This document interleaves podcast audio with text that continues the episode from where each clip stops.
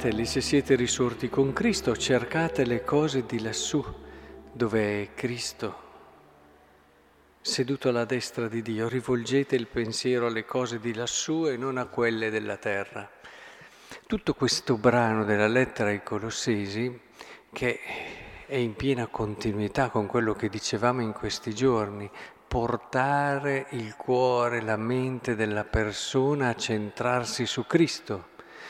È una delle lettere più cristologiche in assoluto. E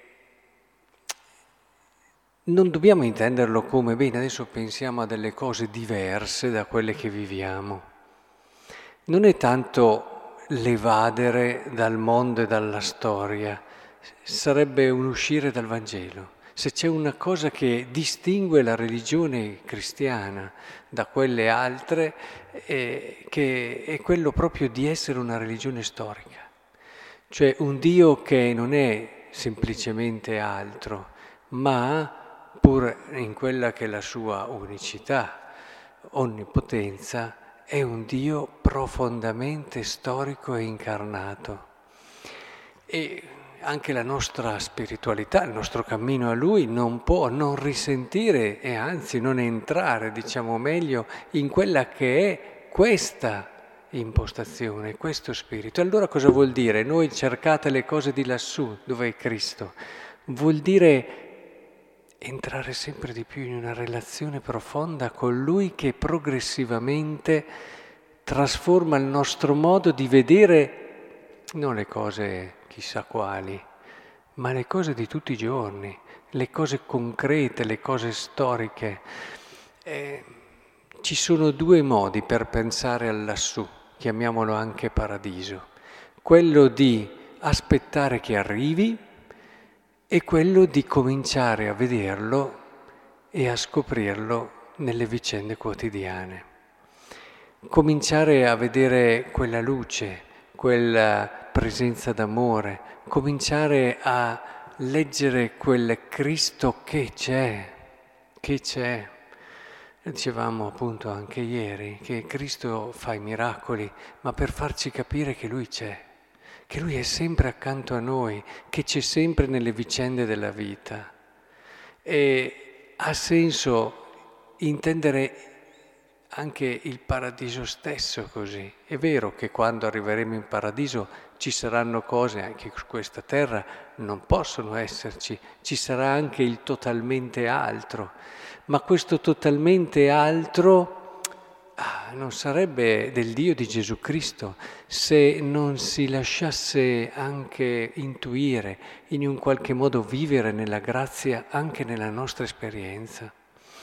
Capite allora che questo ha senso perché subito dice, bene, allora fate morire ciò che appartiene alla terra, impurità, immoralità, passioni, desideri cattivi. Non dice, bene, adesso pensate là, no, cominciate a entrare nella, nello spirito di Cristo, in quello che è il suo modo, ad esempio, di vivere ogni forma di, qui parla di impurità, immoralità, passioni, desideri cattivi, quella cupidigia, idolatria, cioè quella libertà, profondità verso se stessi, verso i beni, nel rispetto del proprio corpo, pensate alla castità, è il modo di Cristo di vedere il tuo rapportarti e relazionarti al tuo corpo e al corpo degli altri, ai tuoi beni e ai beni degli altri eh, questa cupidigia tante volte, entrate nello spirito di Cristo che comincia davvero a darvi una libertà, un senso del mistero che è già in un qualche modo nella grazia,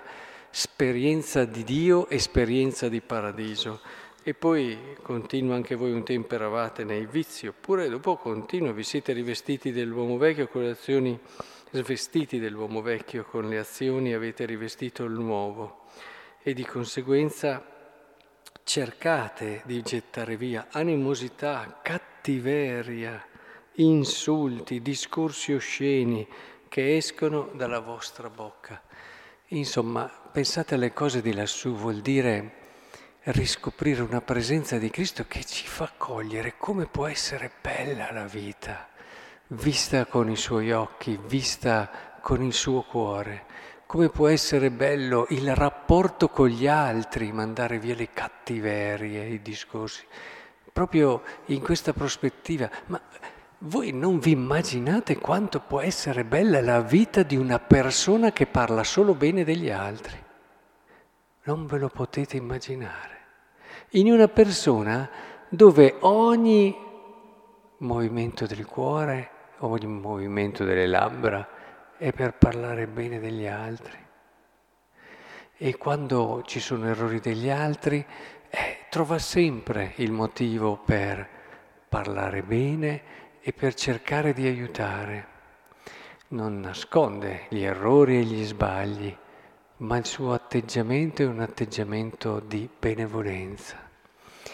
Ecco, questo vuol dire allora entrare in questo spirito e ci accorgiamo allora che anche le beatitudini del Vangelo di Luca, che sono eh, a differenza di quello di Matteo, oltre alle beatitudini mette anche il contrario, i guai, però possono essere intesi proprio così. Quando tu metti questo spirito di Cristo nella tua vita, allora quello che al mondo può sembrare negativo, eh, povertà, eh, l'avere fame, eh, il piangere, eccetera, acquista un senso e un significato diverso.